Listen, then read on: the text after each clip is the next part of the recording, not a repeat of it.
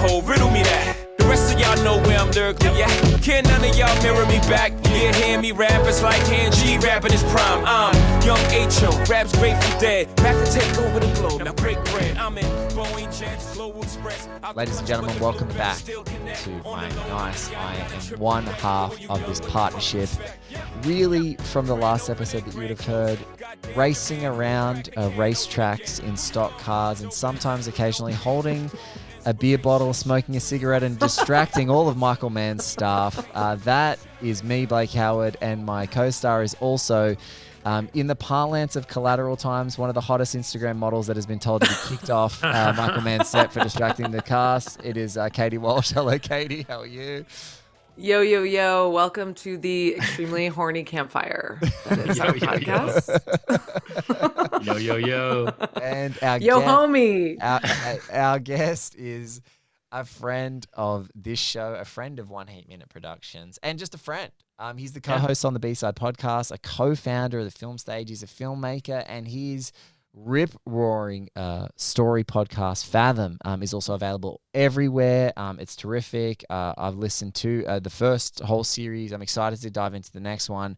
And unequivocally, ladies and gentlemen, we can say this is the first person we know that has experienced Miami Nice's cut of Miami Vice. Dan Mecca, what an honor. Welcome back to the show, my friend. Thank you so much for being part of it. Yeah, Blake, thanks, man. Yeah, what an honor, Katie, Blake. Love the show. First time, long time, obviously. Yes. Yeah, the Miami Nice cut. You sent it to me not long after you were kind of posting about it, right? And we were talking about doing this episode, and I watched it like the next day because it's one of those, you know, you guys talk about this all the time with Miami Vice, where it's like that is one of those movies where it's like any excuse, like, oh, there's a new cut. Blake and Katie did a new cut. Toss it on, you know, and it's like, you know, and then I'm just like, oh, let me, you know, I know what the, I thought I knew what you changed just based on kind of reference points. And I was like, oh, let me put it on and then I'll get back to it in the week. And then I just watched it, you know, like how it is. You just watch the whole thing and it's like, and I DM'd you, Blake. This is the best cut, right? This is the best version, I think, of Miami Vice, right? Because obviously the theatrical has the perfect opening, and then the director has the go fast race at the beginning, which is in a vacuum fun, but like a worse opening.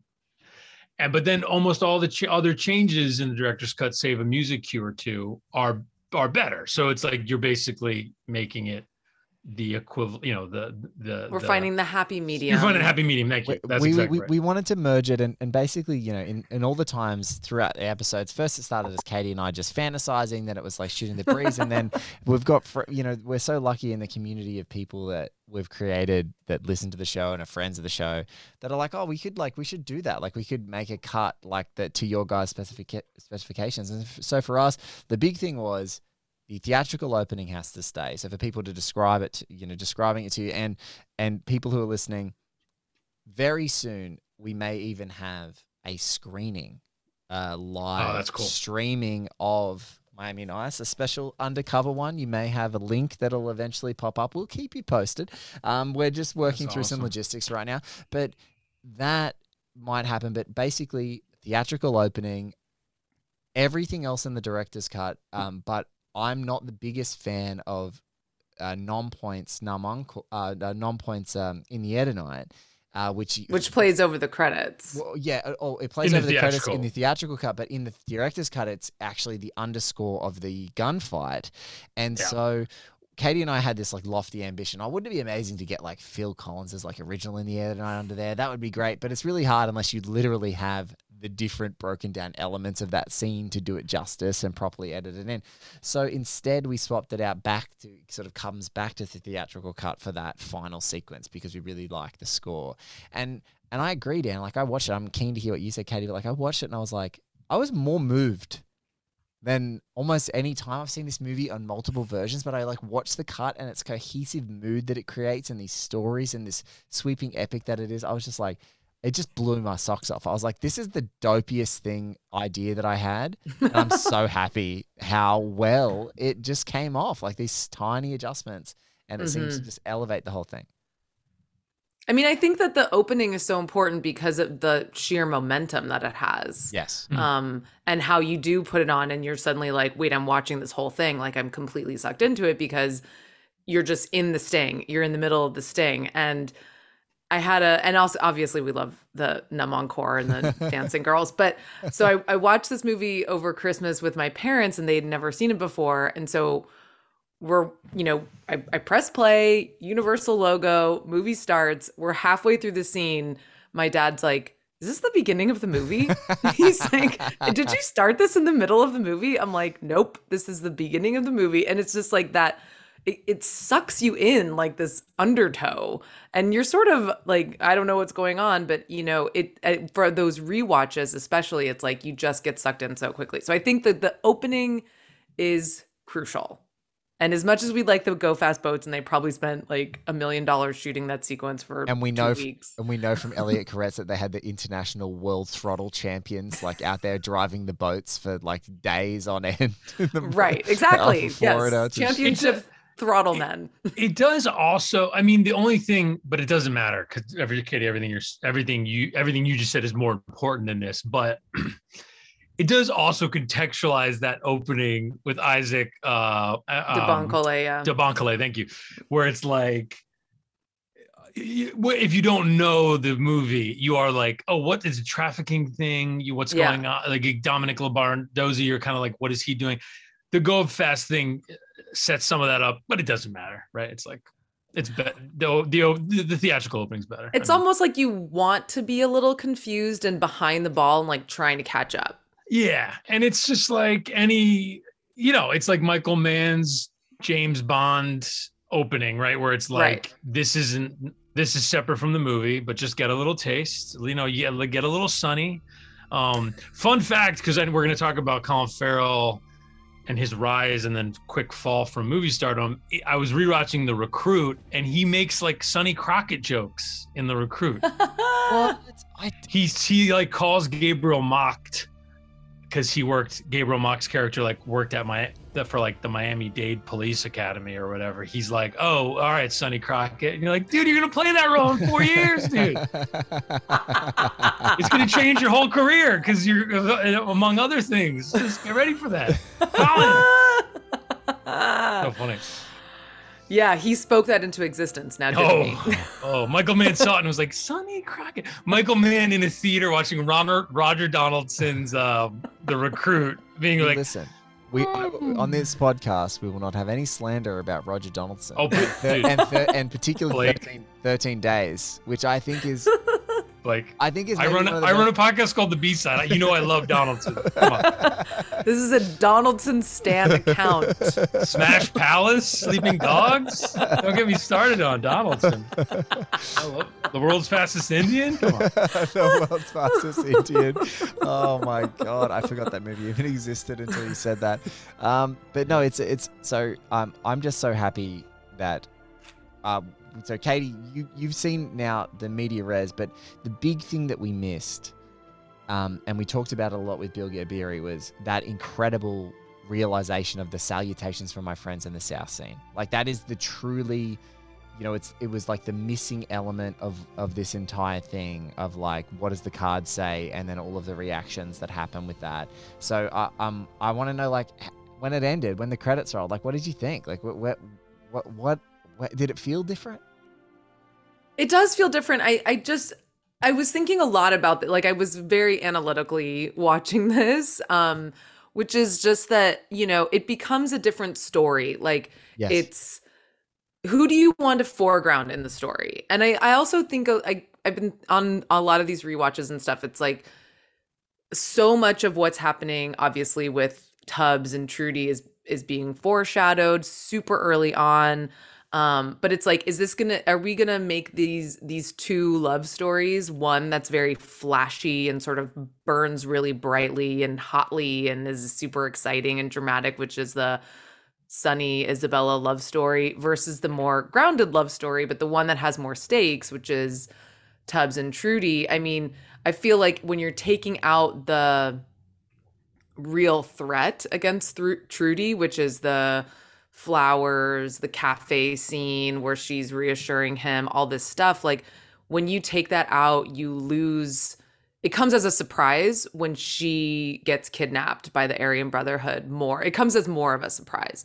So I think, like, when you're threading through these little moments of, like, okay, there is an actual threat here. Like, I think it makes Tubbs's motivation more obvious and clear. And also, I just think it, like, shows these two different love stories in a totally different way, which is, like, who's, like, your, you know, obviously this love story with Sonny and Isabella is, like, not going anywhere, even though they fantasize about it. But there's real domestic partnership going on with Tubbs and Trudy. So it's just interesting because I think that when you downgrade Tubbs's story a little bit. So is it going to be a proper two-hander, or are you going to go more with Sonny? So I was thinking a lot about that, like who is getting the weight of the story here.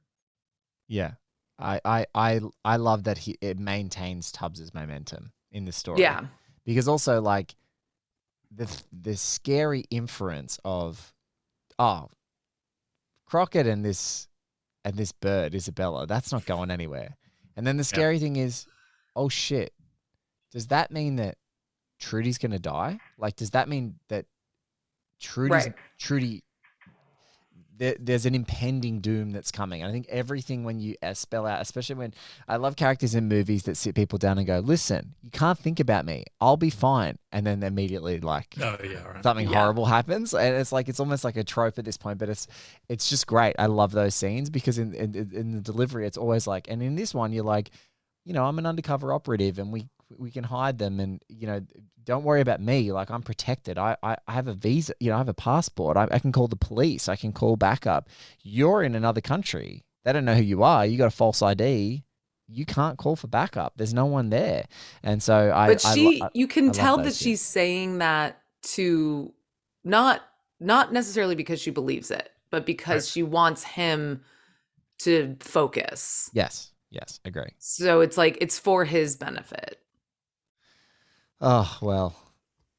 Yeah. It was interesting. In one of your guys' recent episode where you had the gentleman who was Colin Farrell's assistant, and he mentioned Naomi Harris feeling not especially confident about her accent or whatever that was. I under that context, rewatching or watching the Miami Nice cut, I was like, no, this is a good performance. Like, she having more Trudy in the film helps the film. Like, yeah. For all the reasons we're talking about, but also just because she offers a lot in the way of performance and, you know, emotion and something to kind of, like you're saying, Katie and Blake, like, I don't know, like, root for, right? I mean, you're like, oh shit. Like, you know, like you're saying, she's saying, you got to do your job well, basically, so that this doesn't happen. Right. Like, I'm not going to say that to you, but, like, you got to focus, because if you don't, then that is how this will happen. Right. So it's like a very good couple conversation, actually, in that respect. So, yeah. And I think it just enhances we have talked a lot about how this film is such a, like, adult grown up relationship romance.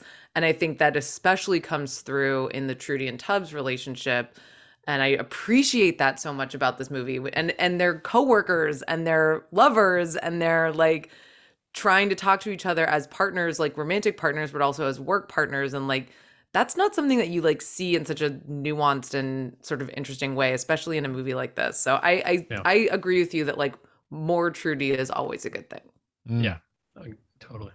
I'm sorry. That's like us talking about something like a secret, like that. Yes. Like, this is the most inside baseball. It's a tease. It's a tease. But I want to promise you that, you know, you may have to go into a roof and hack into some kind of building security and look at some weird flip phone quality. But I promise you, you will be able to see the Miami Nice cut. And maybe Katie and I will be there to chat with you guys about it, or introduce the film and talk to you afterwards. But I promise you that it will be there. And, you know, you can kick back and watch it like Marlon's highlights on this 65-inch plasma. If that's what you have in your house to watch it on, you can do that. But we have especially asked Dan to be along because he is fascinated with a man who, you know, if you've listened in the last episode, Justin Lieberman, who was one of Michael Mann's assistants, right now he's come on the show and he's talked about Colin Farrell as a man exiting Terrence Malick's The New World, entering Miami Vice as one of the singularly coolest and distractingly hot people he's ever met in his life, as well as smoking like a chimney, just being so, you know, and having such a rapport with everyone on the crew. And Dan wants to talk about him as this unique entity, as this guy who was like, I don't know, for a decade and a half was like the Hollywood's it guy. He had just never stopped and having one of the most insane careers of all time. But Dan, like, tell us what you're obsessed with Colin Farrell about in this movie. Well, yeah, because I DM'd you because I was like listening to those episodes, fascinating, of course, they were great, and I especially liked when you guys cut in to be like, can't listen to this, which I was like, God damn it! That's so funny though. We had fun recording that. I bet it sounded like it. I've always really liked Colin Farrell, and I think it just kind of matches with my age a little bit. And I think what I was saying to you, Blake, was in hearing more about him on the set, I was reminded, I think he represents, in a lot of respects, kind of the last time a movie star could be potentially engineered by a studio in kind of the more traditional way, right? Which is to say, you know, nowadays, you know, you have your Leos and your Tom Cruises and your Denzel Washingtons and your Sandra Bullocks and your Julia Roberts kind of, you know, still making movies and still being stars to some degree, but they're all from the old guard, right? They all became stars in the 80s and the 90s, right?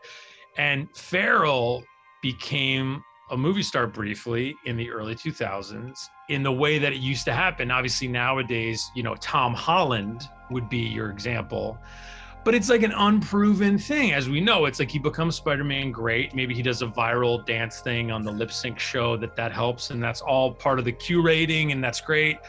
But like, is Uncharted going to do well? Like, that's probably, you know what I mean? Like, probably not. Maybe it will. Like, you maybe I can't predict. Yeah, they're trying all the ingredients. They're trying. But like, this is what I'm saying. And this is what I'm saying. So Farrell, right? The quick primer on Farrell is, right, he's young Irish guy. He goes to acting school, kind of on a whim, and it's all very quick for him, right? Like he is in the show Ballykiss Angel in like the 4th season is like one of his first things he's in. He's in like a TV movie. This is all in the UK. He's in a TV movie called Falling for a Dancer. And then it's like 2 years later, he gets cast in Tigerland by Joel Schumacher. And it's a small movie. Katie, your boy. Schumacher knows a hottie when he knows when he sees one. Okay. And that's what he said about Colin. The potential. Yeah. No, but really, like, with his thing about Colin Farrell, I feel like Schumacher said, like, he came in like hungover or whatever, and like Schumacher was like, yeah, this guy rules. Like, he was just like, all right. Okay, and you're on time. Hi, Zelda. Care for a smoke? No, thanks. I have my own nose. Here, this is yours. You gave it to me on a truck, remember? No, everything up until this moment's been a blur. Did you read it? No. Neither did I. I just keep it on because it pisses off all the other soldiers. Jim Paxton, we're in the same platoon? Let's not become friends. You might be dead tomorrow, and I might miss you too much. Sorry. Joke. Forget it. Rolling bars. And this here is Sharon Claudel. Claudel, Sharon, I'm not quite sure yet. Ladies, Jim Paxton, 8 Company, 2nd Platoon. Pleased to make your acquaintance. Charmed, I'm sure. Let me buy a round. You got from around here? Born and bred. You? Up north, New York City. How about you, boss? Where are you from? Texas. Texas? Uh-huh. To the southwestern part of the United States. Yeah? I'll double check that on the map. They came down on you pretty hard in the company. I'm surprised they let you off base. But they didn't. I'm confined to the company area. You ain't what? And then Tigerland is this like really small movie, didn't make a lot of money. It's like Farrell and Matt Davis, and it's like, it's just like military One Flew Over the Cuckoo's Nest, right? It's like he's Private Boz, he's fighting against the man, rebel without a cause. And it's like a star-making performance. And it's one of those things nobody saw, but within Hollywood, people are like, oh shit, this guy, who is he? And then it's like, what used to happen was you get paired with another movie star.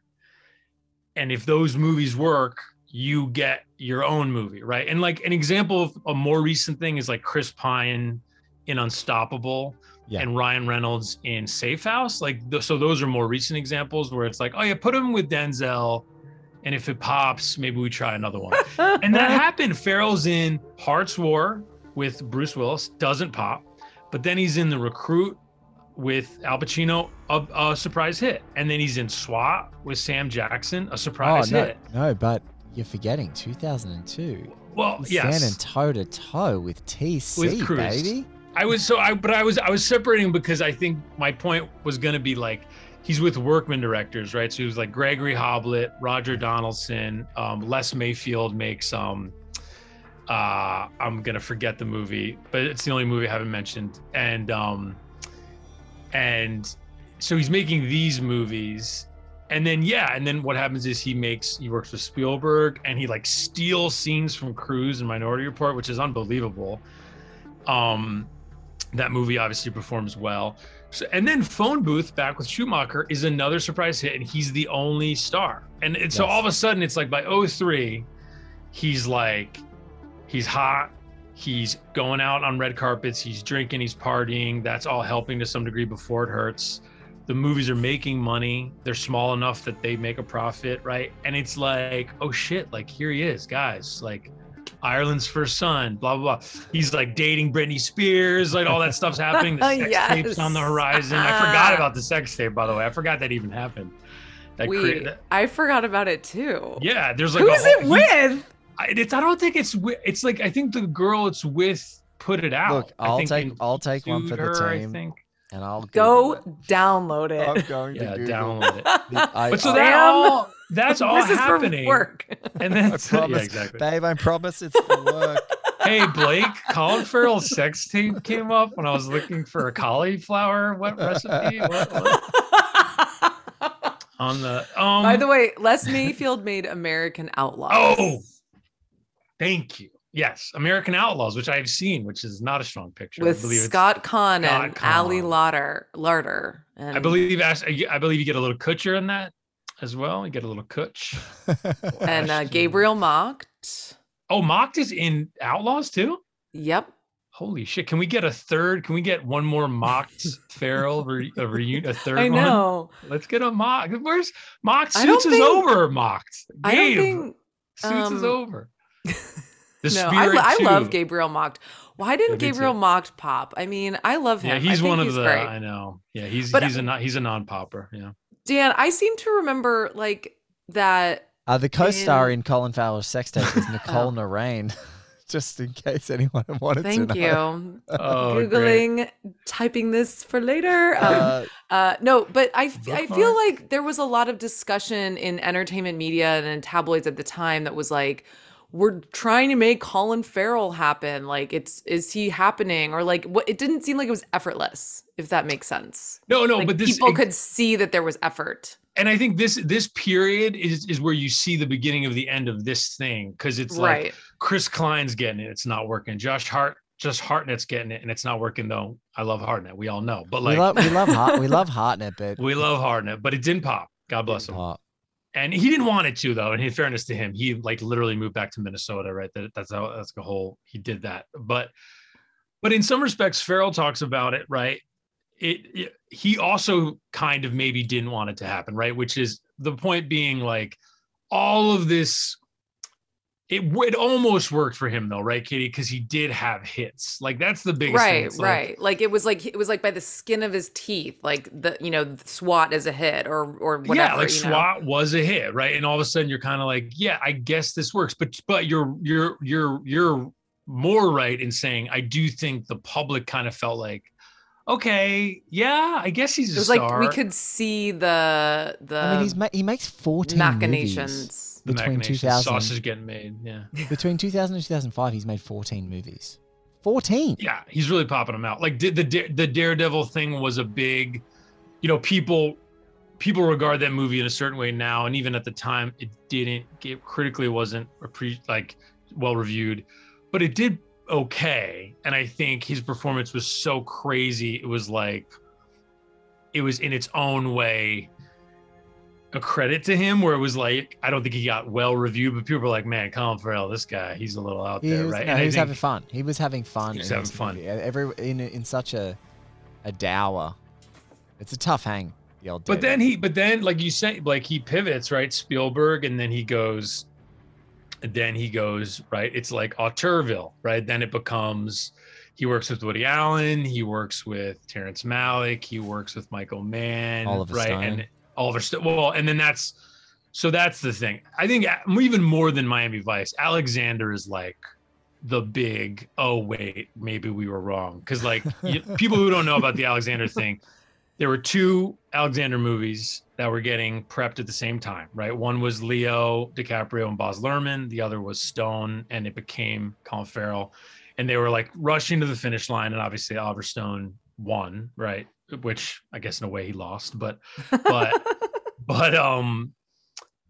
yeah, he gets cast as Alexander. It's a huge boon for Farrell in the trades because it's this epic, and it ends up becoming, you know, a Heaven's Gate-esque, Waterworld-esque kind of a flopola. What would you have me do? Whatever is necessary. Where have you lost your mind? There'd be civil war, clan against clan, chaos. Yes, and you would win. Because the young ones love you like a god. I forbid you to ever talk to me like that! Such a man would be forever chased by the Furies! What have you to fear from the Furies? For killing an impostor to the throne before he murders you and your mother. Why won't you ever believe me? Philip did not want you. You had a condition of the breathing, and he wanted to leave you in the mountains for the birds to peck out your eyes. What you don't know, my poor child. Lannike knows nothing of this. Lannike. I was there. Lannike was not. No, Alexander. Zeus is your father. I lay with him that night in the wind, as sure as any mortal man. Never have I been made love to as I was then. Enough. Half the mothers in Greece share such a fantasy. I warn you, mother. Make no mistake. You will treat this girl as nothing more important than his other wives. You will behave as we always have, as the first. I really like Alexander. I mean, I actually really like it. I own like the ultimate cut. You know, Stone made a lot of different cuts of it. I think it's actually pretty.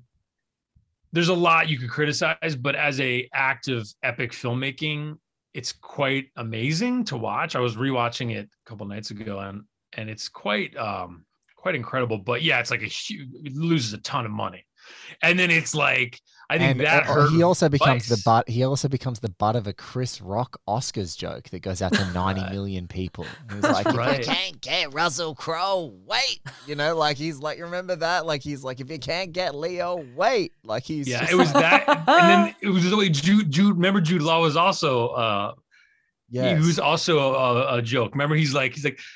Every movie I saw this year, Jude Law was in. He's like, I went to see this movie, Jude Law, and then Sean Penn came out and was like. Just to answer Mr. Rock's question, Jude Law is one of our finest actors. Like, relax, Sean. Sean, relax.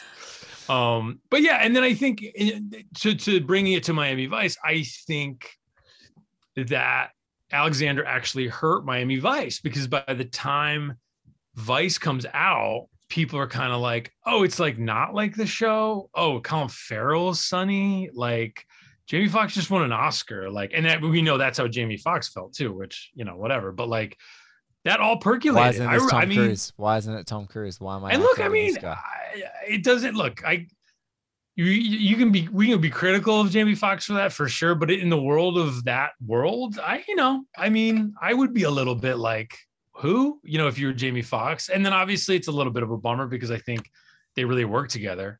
You know, Conor O'Donnell always says the thing he thinks makes Miami Vice work is it seems like Crockett and Tubbs, though they're boys, don't really like each other as people. Like they have a bond as partners, but like if you put truth serum in either of them, they'd be like, nah, he like sucks though. Like I love him.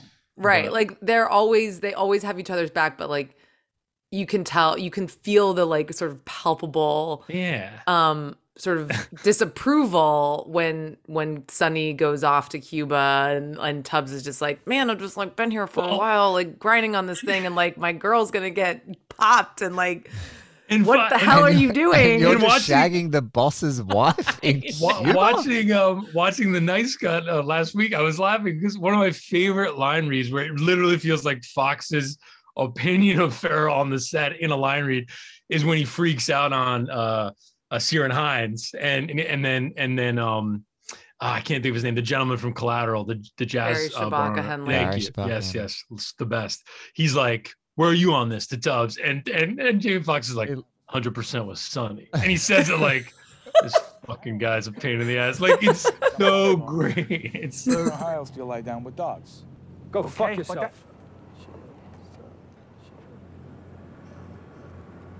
you know what this prick's game is? Mm-hmm. Get his picture in the Miami Herald. Off a quick bust. Save his punk-ass career at the slug farm in D.C. We are not backing off this. That's it. Where you on this? 100% with Sonny. Change the mission statement.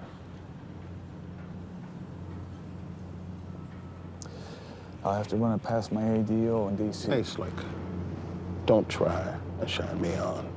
You don't have the time or the skill. If I close this down,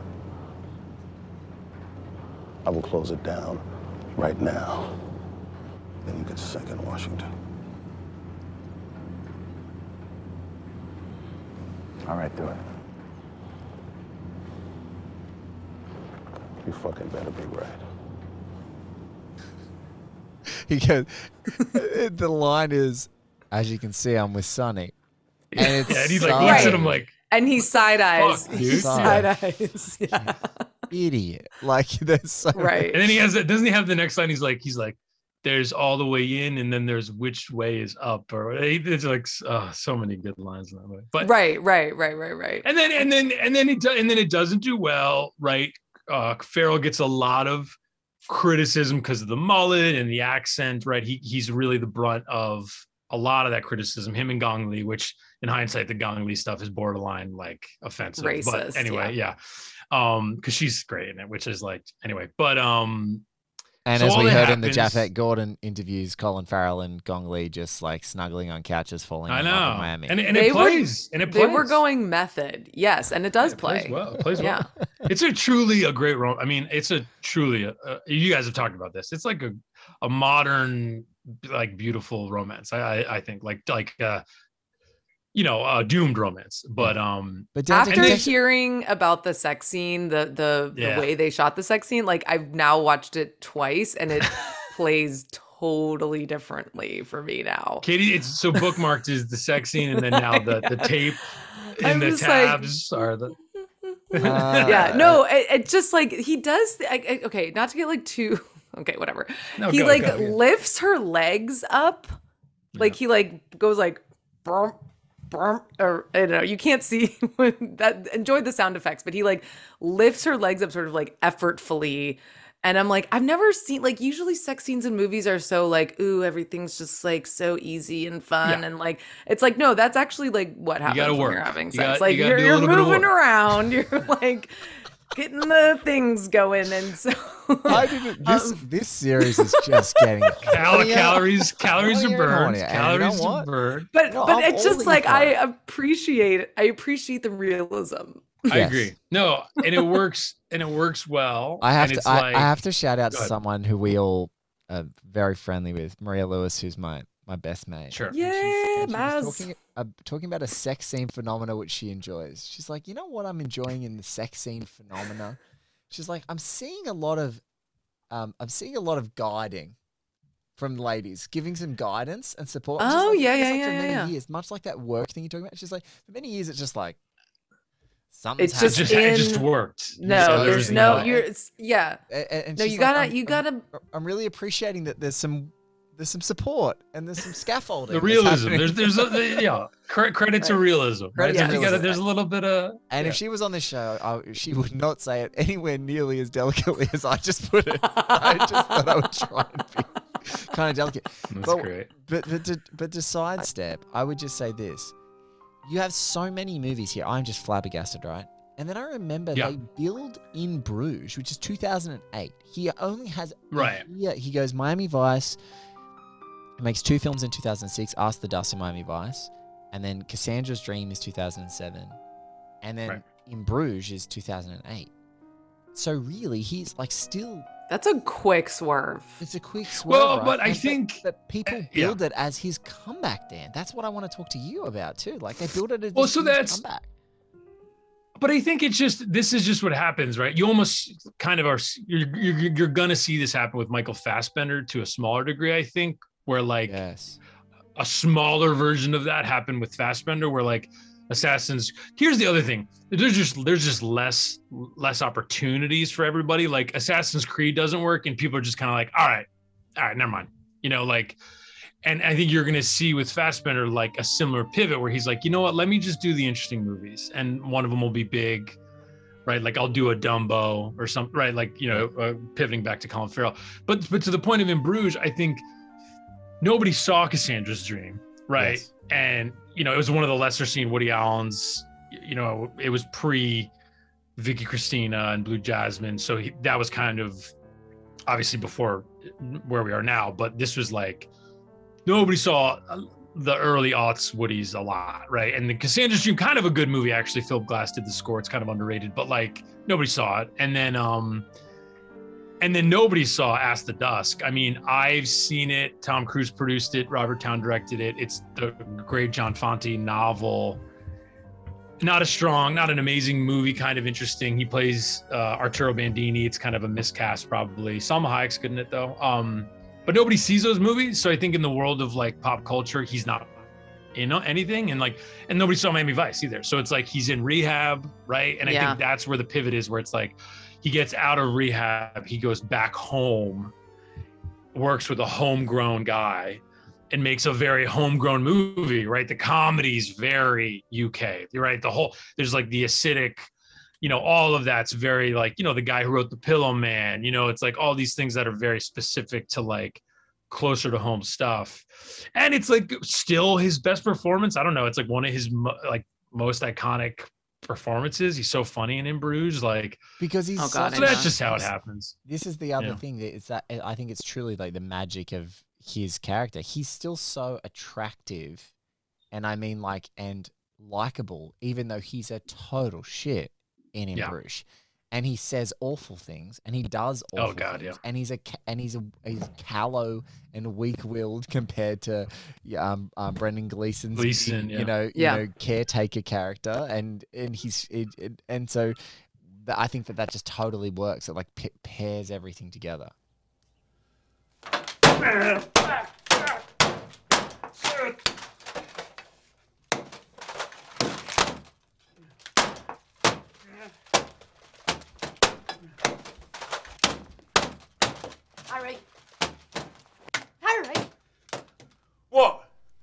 It's an inanimate fucking object. You're an inanimate fucking object! I'm sorry for calling you an inanimate object. I was upset. Aye. Yeah, that movie, I mean, holds up. I mean, well, it holds up as a whole, and obviously some moments are harder to swallow, I suppose. But all the characters are meant to be, right? I mean, assholes. Art does not equal endorsement, blah, blah, blah. Like they're not meant to be people you're supposed to, it's like classic Martin McDonough. Right. I mean, Martin McDonough will never make something where you'll be like, oh yeah, those guys were great. You know, it's yeah. Like, but yeah, I mean, big love to the McDonough family, particular John, his brother John Michael. John Michael is Calvary, one of my favorite movies of maybe all time. I just War on Everyone, The Guard, right? Yeah, very fun. And that's kind of it, right? I mean, I look back. I mean, and here's the other thing. I'm 33. I saw all of those fucking Farrell movies in theaters, right? Like, I was there for The Recruit. I was there for SWAT. I was there probably for Daredevil. You know, God strike me down. Like, I was there for everyone that was released in an Australian cinema. I saw. Yeah, yeah. And I just was like, you know, Katie, to your point, I was buying in. Right. Like, right. The world at large might have been like, I don't know about Colin Farrell, but in the Mecca house, this guy was like, I love the eyebrows. I love the widow's peak. But look, we can agree. I think we can all agree. Probably one of the blessings of Miami Vice not succeeding is it gets the right following now, which is this beloved cult thing, which is probably surpassed that. And Colin Farrell makes, you know, he makes Ondine with Neil Jordan. He hooks up with, you know, people like Coconata, and he hooks up with people like Lanthimos. Thank you, Lanthimos, and Peter Weir. And then he did Peter Weir's last film, Peter the Way Back. And then he dips his toe back into Total Recall, Hollywood territory. It doesn't work, and he's like, never mind. Yeah. He's really good in the Fright Night remake. Yeah, that's a great performance. And he's really good in... Sexy in that one, my God. Holy shit. In Dead Man Down. Yeah, underrated movie. Good movie. Weird movie about Film revenge. District, R.I.P. Film District was trying to do something. Yeah, yeah, really funny. And yeah, I mean, that's a good middle of the road movie. Yeah, once he hits Yorgos. Yorgos is the turn, is the real. Yeah, that's like, the like, the Lobster oh, we like, might oh. get an Oscar nomination. Yeah. Yeah. And he still hasn't been nominated, right? I don't think so. Farrell's never. I don't think he's ever been. It's criminal he was never nominated for Miami Vice, in my opinion, because I truly don't think there's ever been a performance that is less detached from the reality of a human being who's playing it. But isn't it crazy to think this is? Someone could correct me here. It is crazy to think that probably the closest he ever came was Saving Mr. Banks. You know what I mean? God. Like, but in the world of like. Oscar voting, he's good in that. That movie is not a strong burger, but he is. I think he's pretty good at it. But isn't it weird? Like that's probably true, right? Katie, do you think? Like, yeah. I'm just looking through the list right now. Like for The Beguiled, not for him, right? Not for him. I don't think he's good in The Beguiled. He's great in The Beguiled. And I was looking it up. He's only worked with, I believe, Sofia Coppola and Liv Ullman. I don't know that he's worked with any other female directors, right? I don't think. But Liv Ullman, that movie's kind of underrated. The Miss Julie remake is pretty interesting with him and Jessica Chastain. I'm going through his list right now. I never saw that one. I would have nominated him for Fright Night. He is so good. He is so good in Fright Night. I mean, horror doesn't get nominated, whatever. But like, I know. I don't know. I'm so I'm so like cynical about.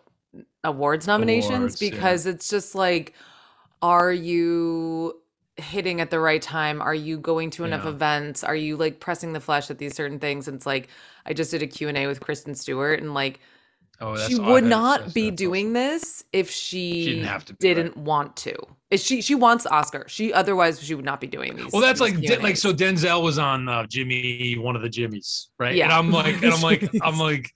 I'm like, man, Zell wants that nom. Like, that's hysterical. He does want the 10th nomination. Like, I remember Fences. He was on everything because he was so. I mean, he wanted the Oscar for Fences because that was so important to him. Because it was August Wilson. It was, you know, they filmed it in Pittsburgh where Wilson did everything, and that's I love that movie. But that was when I was like, oh man, Denzel really, like, this ain't no Roman J. This is like, he's really pushing, which Colin Farrell, Roman J. Right. Colin Farrell, great in that. Right. Yeah. No, yeah. I don't know. It's like, I don't know when he may have been close, but it's like, you know, you can tell some of these are these, I'm just looking through his IMDb right now. It's like, some of these are clearly like cash jobs, and some of these are like, you know, I'm gonna go work with a Yorgos, I'm gonna go work with a Kogonada. Like, well, even Bruges had buzz after the Globes, because that was kind of peak. It did. Globes I era. Forgot about that. Yeah, Bruges might have been close. You're right about close. Yeah, Bruges. That, but it was never gonna be, because he was always billed as the lead. It was almost impossible. He was gonna be the stunt.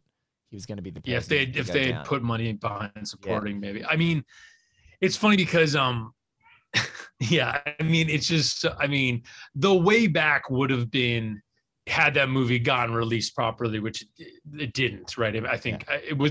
I believe that was Searchlight, but I think they like focused their money elsewhere. That it was like that movie really didn't get a platform, you know, which yeah. is unfortunate. You know, given that Peter Weir hasn't made another movie, but that performance, that's a supporting actor nom. You know what I mean? Yeah. For sure. I think that this is what we have to say with Oscars. Chris Tapley is, you know, a person who coined this amazing phrase. He's like, oh, I'm so glad that Heat is unsullied by Oscar.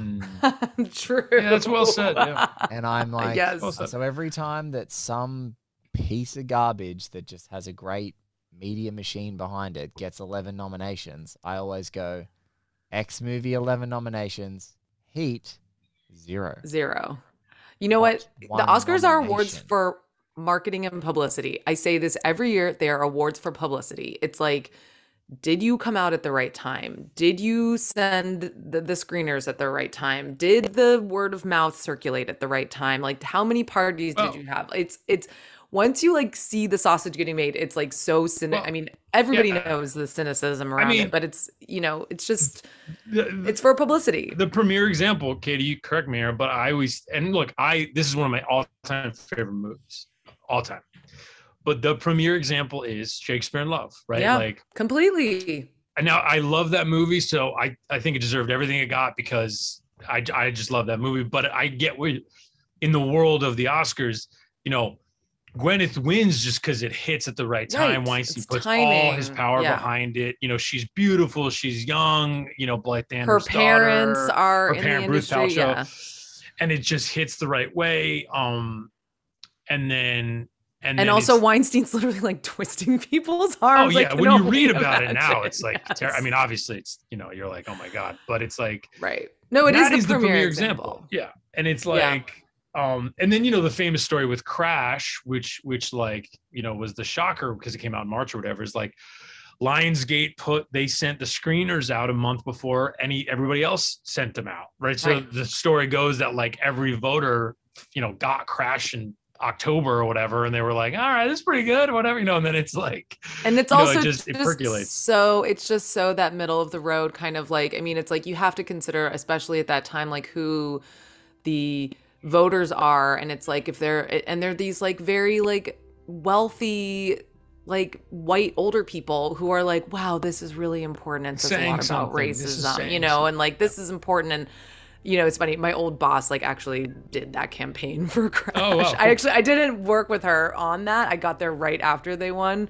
for Crash, but she was like, yeah, hell yeah. You know, the publicists are the ones who are like, this is my moment, because they know it's because when they send the screeners, how many events they're having, that kind of thing. So it's just, and even like and sometimes it lines up like with the right movie winning. I mean, I think that this happened with Parasite. Like. Yeah.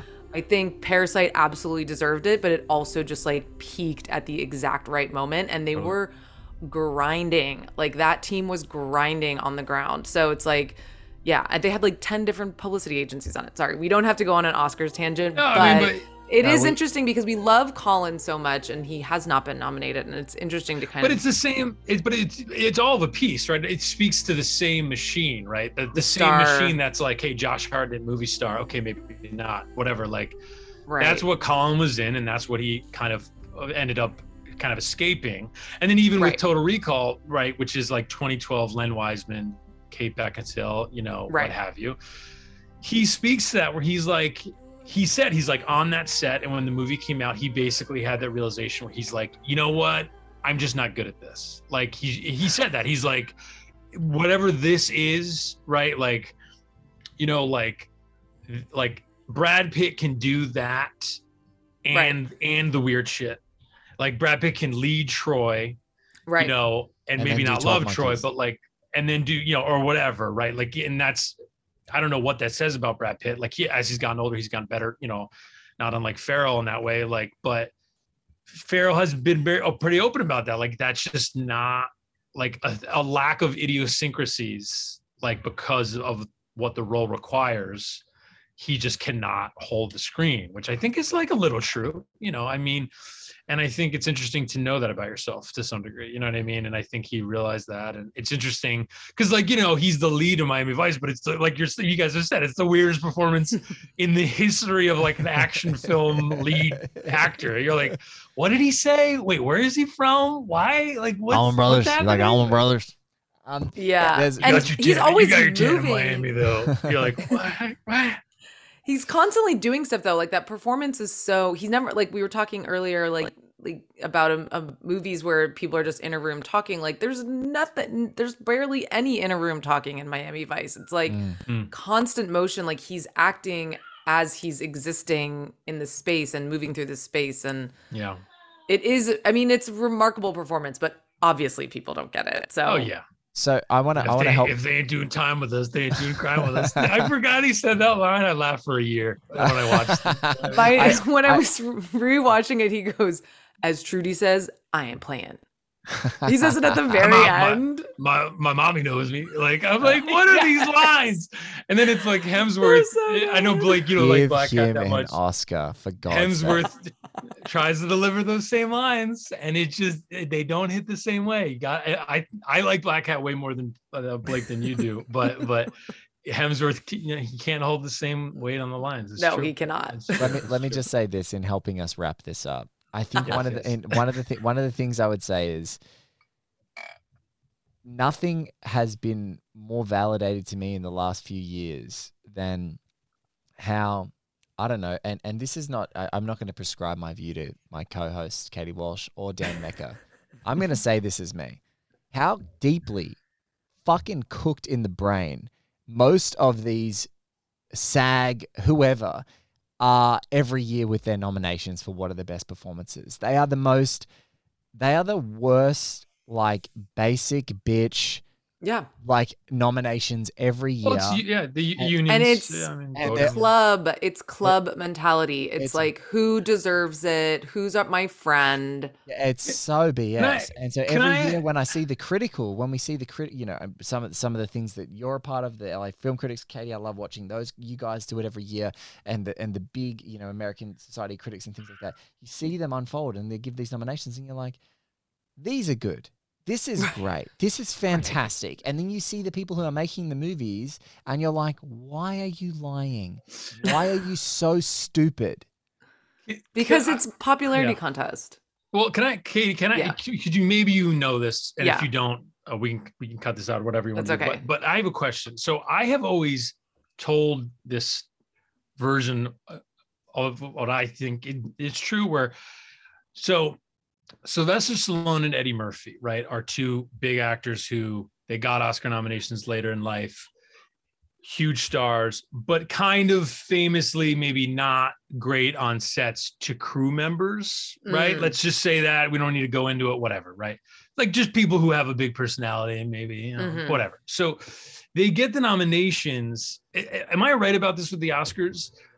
Fellow actors nominate them, and then the whole Academy votes for the winner. Yeah, so it's the branch nominates, and then the whole Academy votes. Okay, so I've been right. So because my theory was always like, the actors vote for Sly and Eddie because they do give great performances, but then when the fucking cinematographers have a vote, they're like, fuck Stallone him. Fucking sucks. I'm not voting for him. He fucking was an hour late out of his trailer. The light never worked. I'm not voting for Sly. I'm never gonna watch Creed. Like, and I always think that means something. Blake, to your point, like, I think that's totally true. I think that's totally true. It is such club mentality. Whenever I go to guild screenings and you hear the chatter, it's like it's a club, and they're like, I went to a guild screening of with all the cinematographers of 1917, and they were just like fanboying so hard for Roger Deakins, which, like, of course it's fucking Roger Deakins, but they were like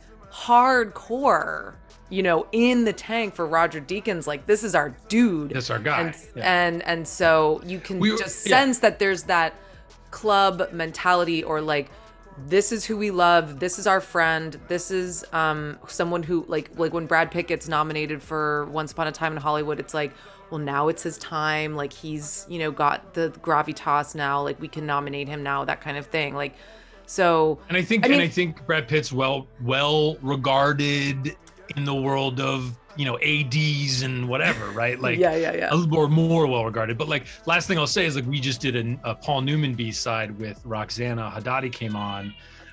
We love her so much. Yeah, she's like the best. And so I didn't say this on the podcast, but Newman directed Joanne Woodward in Rachel, which she got nominated for in 1968. It's a very good movie. And that movie got nominated for Best Picture. He did not get nominated for director. And I had that thought of, because in 1968, the directors aren't going to fucking give Newman a nomination. They're like, this actor directed his wife? No. They're like, you're not invited to the directors. Like, I think. Was that his first movie? That was his first movie. And then, like, you know, Barbara Streisand, Prince of Tide, add the misogyny plus that, and you get her not getting nominated for Prince of Tides. You know I think there's also, I don't know if it's an actual rule, but there's some kind of thing with the directors where it's like, I think they like rarely nominate on like debuts. Yeah, see, interesting.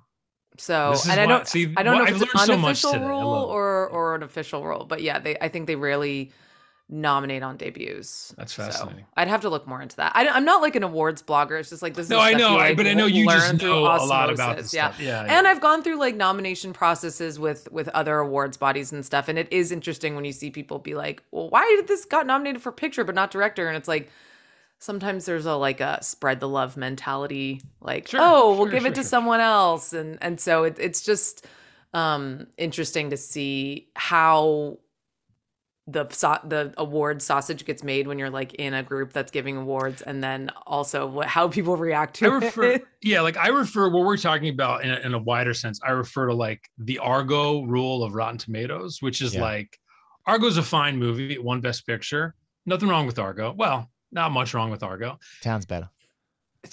Fine. Yep. Agree. 92% Rotten Tomatoes, right? If you were Johnny, Missouri, I want to watch a movie, and you went on Rotten Tomatoes, you'd be like, oh, fucking 92%. But if you read the reviews in Rotten Tomatoes of Argo, every review is like, yeah, this is a good movie, right? Like it's a B+. It's not an A+, but it gets a fresh. And then it wins Best Picture for the similar reasons. And hey, look, that's the world we live in, but Miami Vice, it's great. Well, the thing about Miami Vice is like, if you apply the Rotten Tomatoes rule to it, it's like you're going to have the Manola review that's like glowing, and then you're going to have the other review that's like, this sucks, and then those two get flattened into an average on Rotten Tomatoes, and so it's like a 60%, and no one's like trying to watch a 60%. I mean, I think it's even like 48% on Rotten Tomatoes right now, but like... I think you should only watch 60%. Well, exactly, because that's the real. That's true. Anything that's like the extremes. I think anything betwixt like 45 and 75, you're gonna have a good time. You know what I mean? Yeah. When you get into like the 95s, maybe just like, you know, the King's Speech territory, you know, it's like, these are not bad movies. These are fine movies. It's just like, you know, they're just gonna be what you think they are, which is fine. It's just like, right. You know, anyway. You know what I want to say? I want to say thank you, Dan, for coming on the show, because it is one of the first times we've ever talked about sex tapes and awards bodies and with equal fervor and passion. Yes. And so thank you so much for that. Dan runs, obviously, the incredible B-Side Pod and Fathom. So thank you so much for giving us an opportunity to talk to you and to talk seriously about that. And just again, Nicole Narain is an American model who is a co-star of Colin Farrell's in one of the films we discussed today. Dan, you're the best. Katie, thank you for bringing your energy and your intense knowledge of Colin Farrell films. Oh, yes. I appreciate it. The depth of your knowledge across all spectrums and streaming services, including Pornhub, is just... No, come on. God bless your heart, Dan. Allegedly. Well, I've got a watch list of things to catch up on. Yeah. Oh, yeah. Definitely. All right. Thanks, guys. Thanks. Thank you.